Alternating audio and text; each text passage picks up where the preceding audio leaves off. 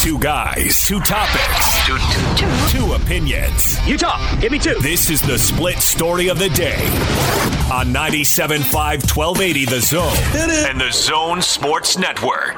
Chris Mannix. It's not an issue of getting the test. The NBA can buy whatever they want. They can find a private outfit to sell them the 20,000 tests, whatever it is they need. They have the resource to go out there and do it. But if the optics are bad, they're not going to come back. They're not going to buy 15,000 tests to play a postseason in Vegas while New York and Michigan and California are struggling to get tests. The testing is certainly improved. It's not, it's not where it needs to be, but it's trending at least in the right direction. If testing just improves to a certain level, the NBA is going to be willing to open up its checkbook, buy the tests it needs, and get it done a lot of the same ways that the UFC got it done this past weekend. That was Chris Mannix from the show yesterday as we continue to follow the story uh, as it evolves of if and when the NBA will return. Uh, the Jazz had players in their practice facility yesterday. That, of course, is a small step we talked uh, a lot about. Uh, this is an interesting one today, reported by Adrian Wojnarowski of ESPN, that uh, the, Nas- uh, the NBA Players Association started polling its membership today about how they feel on a return to play this season. Basically, what happened is the regional reps reached out to the, the players they represent. And uh, with just a simple yes or no question, uh, do you want to return to play? And well, you know, obviously they can't return to play if the players aren't comfortable with it. So this is this is an interesting step in this process. It is because I think most fans would just sort of assume that they would want to. Not so fast, right? At this point, they might not want to. Right and and might not especially be, those who are more financially secure, although most of them are. And it's not, I think, it's not just about the risk, which of course matters, but it's also about, you know, if you uh, have to stay in one place the whole time while this is going on, I mean, there's family uh, arrangements and sacrifices and those sorts of things that, you know, uh, players certainly have the right to voice their opinion about. Yeah, I, and they should. Uh, this is really interesting to me. I can't wait to find out. And uh, obviously, we're not going to find out who voted which way, but wouldn't that be interesting to know who is so thirsty for basketball that they want to get back to it, right? And who who is suffering from a level of discomfort, who is who has kept himself in playing shape or as close to it as possible. Very difficult to do under some circumstances. And who has sort of let it go? Because you would be less likely to want to come back and play if you had not done so. Right. And you know the the sal- future salary caps are, are based on re- basketball related revenue. So you know they they're going to feel players that is are going to feel the pinch with this uh, regardless and can you minimize that impact as well? That's something they certainly have to think about. Okay so jake how impactful is that do you think? What would your guess be? Obviously we don't know but uh, do you think that there are players who are essentially planning out what this is going to cost them if they don't? Well, certainly agents are thinking that way, I would guess, uh, and and relaying that information uh, to their players. But uh, the NBA was already going to the the salary cap was already going to go down uh, because of the the incident with China. Remember those conversations yeah. that feel like years ago, but were actually yes, months ago. Uh-huh. Uh, so the revenue was already going to take a hit, and the cap was already going to go down. And some people were saying, "What was the figure, Gordon? Do you remember off the top of your head?" Some people oh, were saying man. something like it was it ten percent or no? It was less than that, six percent, some somewhere in, in, that range. So that yeah. was already happening, yeah. and now throw this on top of it. You know, it's it, it depends if they can finish the season like this. Uh, DJ and PK were bringing this up yesterday, and it was a great point. If you can find a way to fulfill your contracts with your regional networks, there's a big chunk of dollars uh, that will not be. You know, it's all about protecting what you've got right now, right? And then combine that with the you know national te- nationally televised game, fulfilling obligations to the national networks, where you get the the full sum of those contracts. You know, forty percent is is not going to be an option because uh, that's what they're making from the gate. But how much of the 60% can you salvage? Right, right. And, and yeah. th- then that's important because if you can't salvage any of it, well, nobody's getting paid in the near future. I mean, they'll, well, for one, they may, if they don't play at all, they may just uh, toss out the collective bargaining agreement, which would be pretty catastrophic, actually, for the players, in my opinion. Um, so, uh, So no matter how financially secure you are, or how much, no matter how much money you have, or how much money you're getting off your shoe contract, or all this, uh, this is when you stack up the dollar figures as far as potential loss. It's going to be substantial. Yes.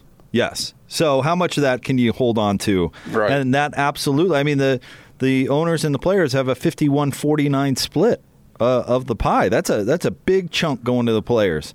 And you know, a certain amount. you- talk about those veterans that are financially secure. I mean, there's there's a certain amount of looking out for the next generation, but the the the impact will be very immediate. That I imagine that will that will affect uh, many of these votes. Yes, very much. Uh, and uh, even even for those who who may not feel like they are completely prepared, but when you talk about that kind of cheese involved, uh, you know you you you can find a way to get yourself back in shape, or at least enough to get out on the floor again. or cheese. And they're going to have to do something, Gordon, that you've talked about. They're going to have to trust the NBA a little bit.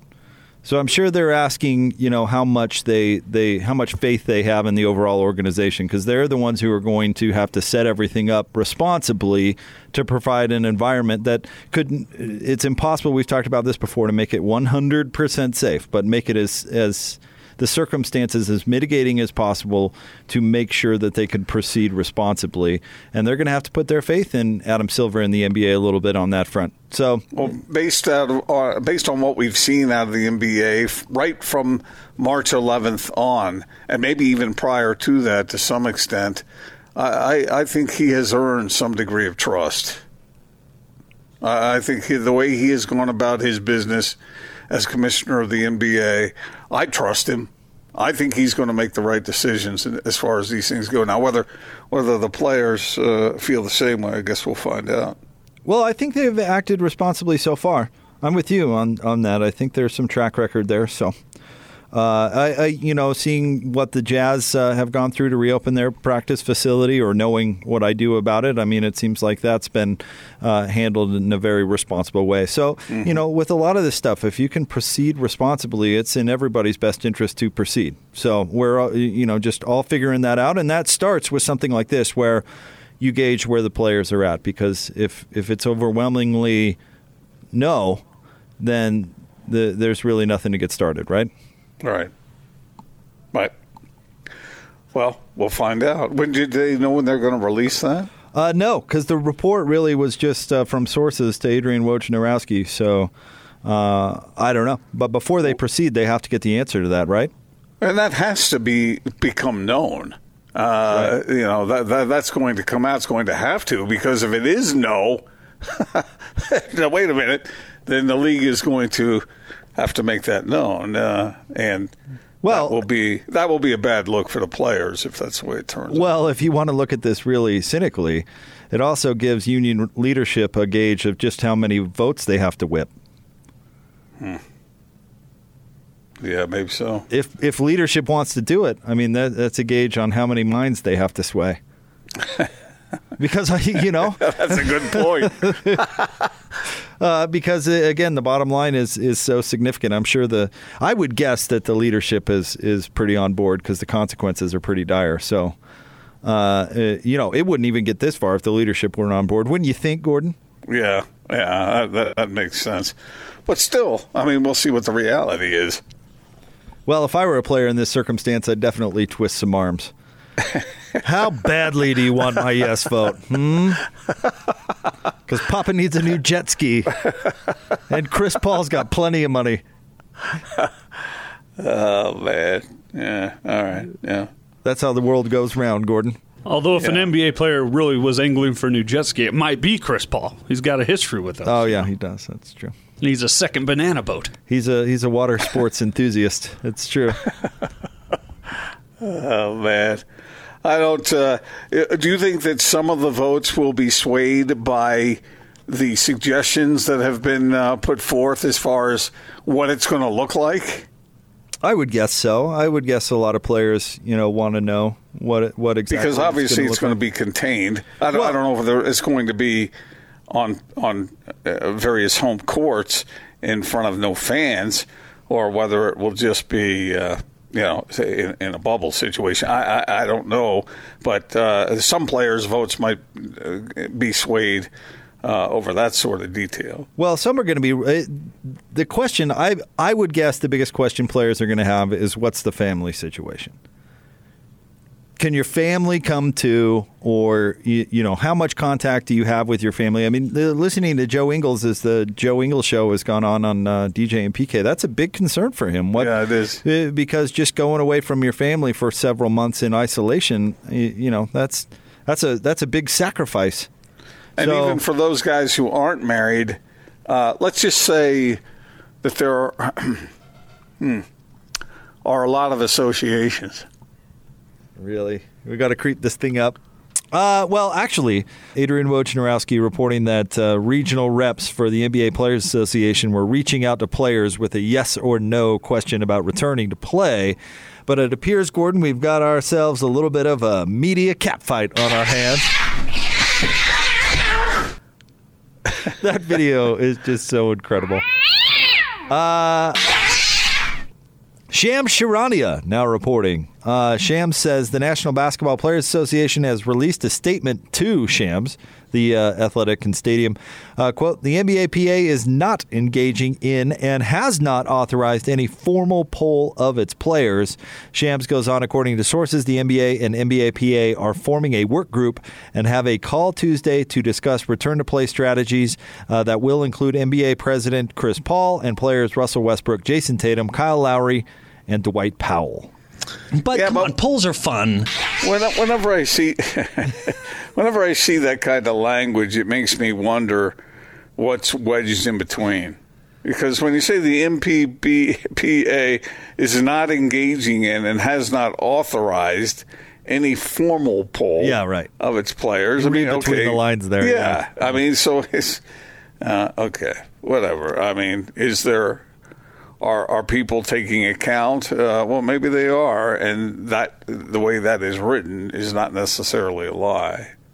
Well, again, you know what they're doing is they're gauging how many votes they're going to have to whip. Right, right. That that really is exactly what, what's happening. I, I have no doubt that there was some sort of communication put out there, and Adrian Wojnarowski's report is probably right on the money. But you're you're 100 percent right. What what is a formal authorized player poll? Indeed, I like polls. You know that's uh, that is funny. So. Uh, I kind of like the the catfight idea, but it's really not all that conflicting the Players Association was just uh, the leadership was probably bothered that it got out there, so you know have to come out and say, "Oh, no formal poll was authorized by us." No, we're just saying a count. Saith Chris Paul. we're, ta- we're, taking a very informal count. Yeah, that's exactly what they're doing. And it came to pass. No formal poll was uh, uh, right, right. Out, yeah. They're just figuring out how many players they're going to have to bribe to get this thing going again. Mm-hmm. How many wheels are going to have to be greased? Yeah, yeah. What, what, what would you request, Gordon? I want Nothing. a I want a new side by side.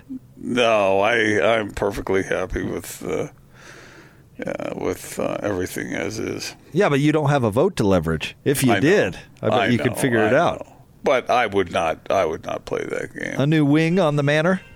I, I just I, don't. I, no, not at all. No, no, not. Uh, no. There's a time there's a time maybe that to to reach for more, and there's a time just to ease off. And maybe this is one of those. You times. could request Lotus number two. no. Two Lotuses are better than just one.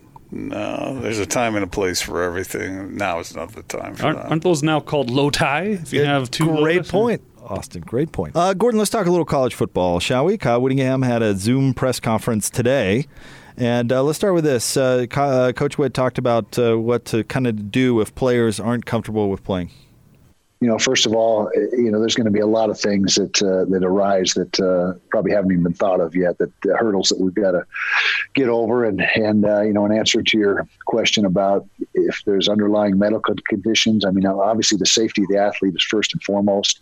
And so, if we go into this thing and there's not a vaccine in place, or you know, there's like I said, there's so many variables that you can't. I don't know if we can really adequately answer that question at this time, but but I think that uh, you know, I can safely speak for all three of us that the, the student athletes' welfare and their, their safety is first and foremost. And and uh, I don't think anybody's interested in putting them in harm's way in any way, shape, or form. And and uh, so that'll be job one.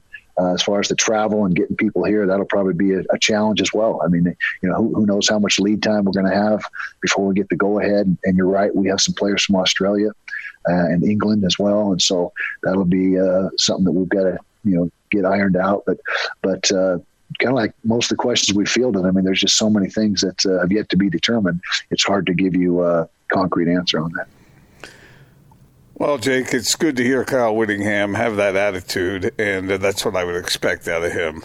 Uh, I mean, a guy who has been around as long as he has and who uh, is as smart as he is understands the proper perspective there, and uh, he hit the nail on the head.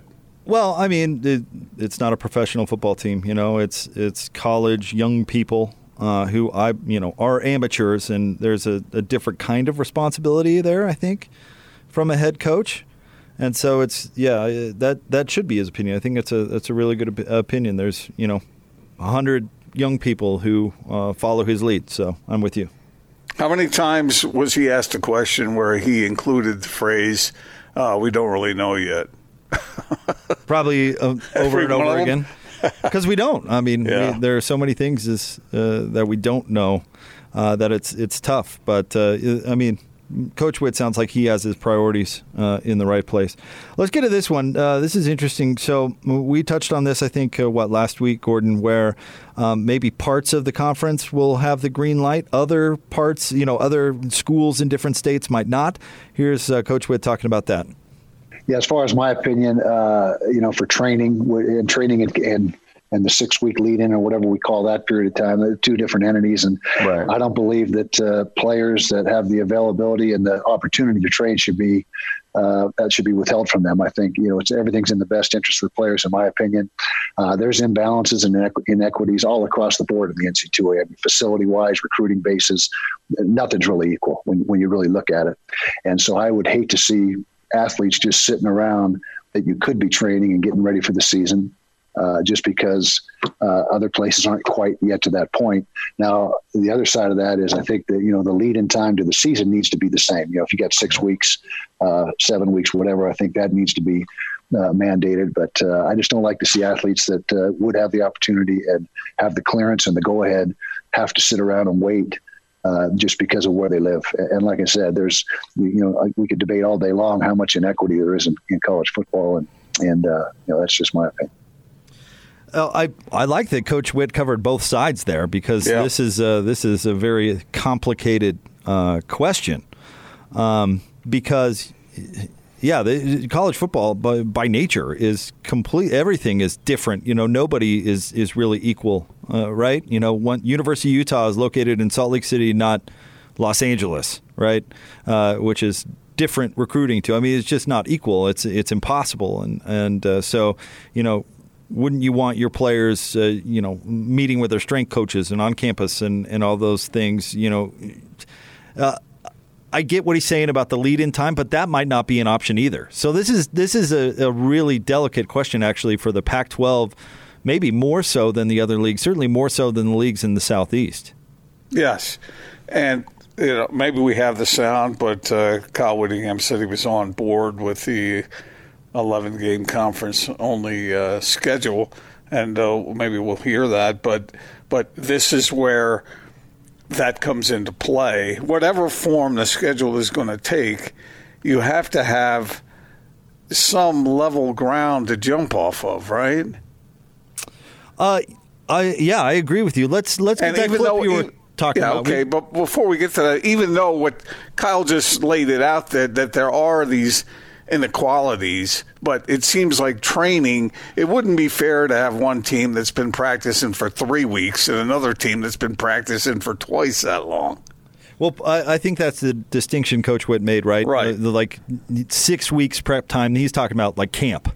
Yeah. But yeah. he also, you know, doesn't want to see his players prevented from coming back and, and meeting with Doug Elisaia, right? All those important things that they do during the summer.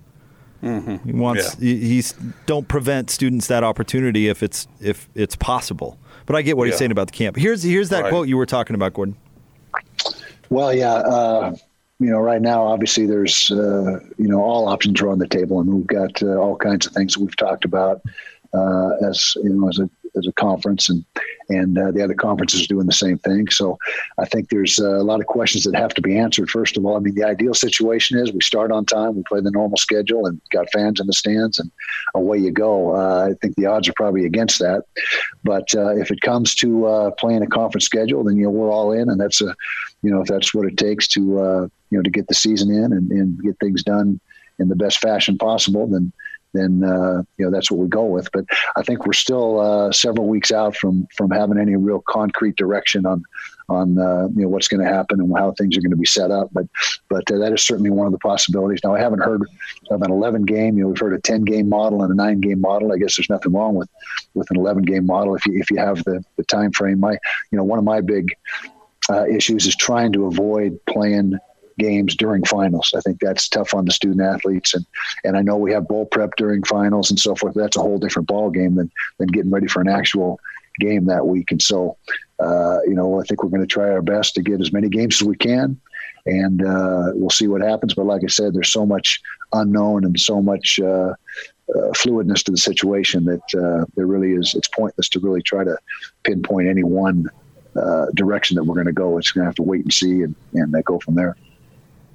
So there you Although go. there he says he's all in if they were going to do that, but he said for he is in his mind it was more for an abbreviated season uh, as opposed to an 11 game conference only setup, and that brings up what you talked about yesterday, Jake, that it doesn't really make a whole lot of sense to play an 11 game conference only schedule if typically you were going to play 12 games anyway. right. You're saving one game. Uh, what what difference does that make, really? Yeah, I don't think that makes a whole lot of sense. Unless you, you know their their agenda is they want to go to an 11 game conference schedule permanently, and using this as an excuse to do so. But I don't. I, I don't know. I, I don't see what purpose Well, that talk to, talk to SC about that when they want to play Notre Dame or Stanford. You know, I mean, it's, I'm not sure how much. no, I don't think that. makes. I don't either. So what's what's the the point in doing it? Uh, Other than maybe you don't want your universities traveling across the country, but I mean, you're in conference. They're going to be traveling anyway, right? Yeah, what difference does it make if you're traveling from Arizona State to Washington versus uh, Utah to some other place or SC to Notre Dame? I mean, you're you're on a charter jet, right? Right. and you're getting on the plane regardless. It's just spending another half an hour in the air or whatever it is. I agree with you. So that's why that doesn't make a whole lot of sense. The the, the whole conference only thing made sense if if you were not going to start the season until later, Right. or if somehow your your window to play football games was was narrower, then you cut it down to eight games. Only play those in your conference, fulfill as much as the TV obligation as you possibly can, and then you call it a day. Uh, Well, it's but, but eleven games that doesn't make any sense. It was interesting what Kyle said there about uh, want, not wanting to have a game the week of finals.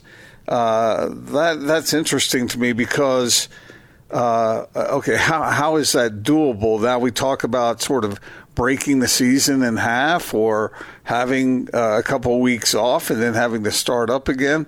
I guess they do that in bye weeks. I mean, may, maybe they could maybe they could do that with uh, with you know with a with uh, a, an intermission for for finals. I I don't know, but uh, that was an interesting comment on his part. Good for him. Uh, I mean, Yeah. they are student athletes. I say this all the time, whether that's, you know, people view them that uh, or not. They actually are. So, yeah, the game prep during finals, that'd be brutal. Gordon, I, I know co- your college years are a while back, but I mean, finals, that, that stinks. Who wants to be prepping for a game during that? So I, I'm glad he's sensitive to that. He should be. Mm-hmm.